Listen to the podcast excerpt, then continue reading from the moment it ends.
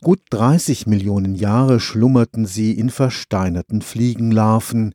Jetzt machte sie modernste Technik am Karlsruher Institut für Technologie sichtbar, lange ausgestorbene Wespenarten, die einst als Parasiten in Fliegenpuppen nisteten.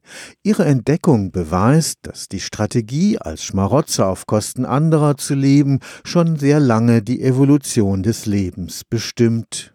Der Xenomorph dürfte den Fans der Alien-Filme gut bekannt sein.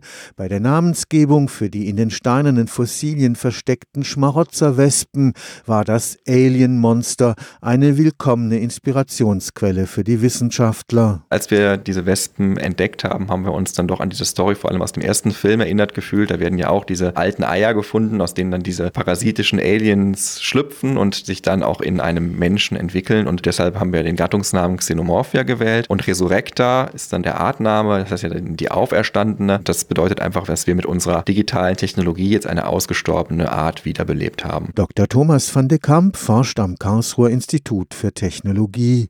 Trotz des schaudereinflößenden Namens Xenomorphia Resurrecta hat das, was einem Team von Biologen, Zoologen, Physikern und Informatikern gelungen ist, nichts mit einem Horrorfilm zu tun. Das Besondere ist, dass wir jetzt erstmals definitiv definitiv einen Parasiten, der in einem anderen Organismus lebt, in einem Fossil darstellen konnten. Und das nicht nur einmal, sondern 55 Mal. Wir haben also 1500 mineralisierte Fliegenpoparien gescannt mit Röntgentomographie am Synchrotron und haben dann 55 Parasitierungsereignisse durch parasitische Wespen nachgewiesen. 70 Jahre lang lagen die gerade mal drei Millimeter großen Fossilien vergessen in Museen in Basel und Stockholm. Also wenn man sich diese Stücke anschaut, sind sie auch sehr unspektakulär. Also wenn man Bernstein hat, sieht man von außen schon, dass was drin ist. Man erkennt ein Insekt, das sieht auch unter Mikroskop schon toll aus. Aber diese mineralisierten Stücke sind eben wirklich nicht sehr attraktiv. Sie sehen einfach aus wie Steine und sind oftmals von außen auch nur sehr schwer als Insekten zu erkennen. Die Lebensform der Schmarotzer hat übrigens im Verlaufe der Evolution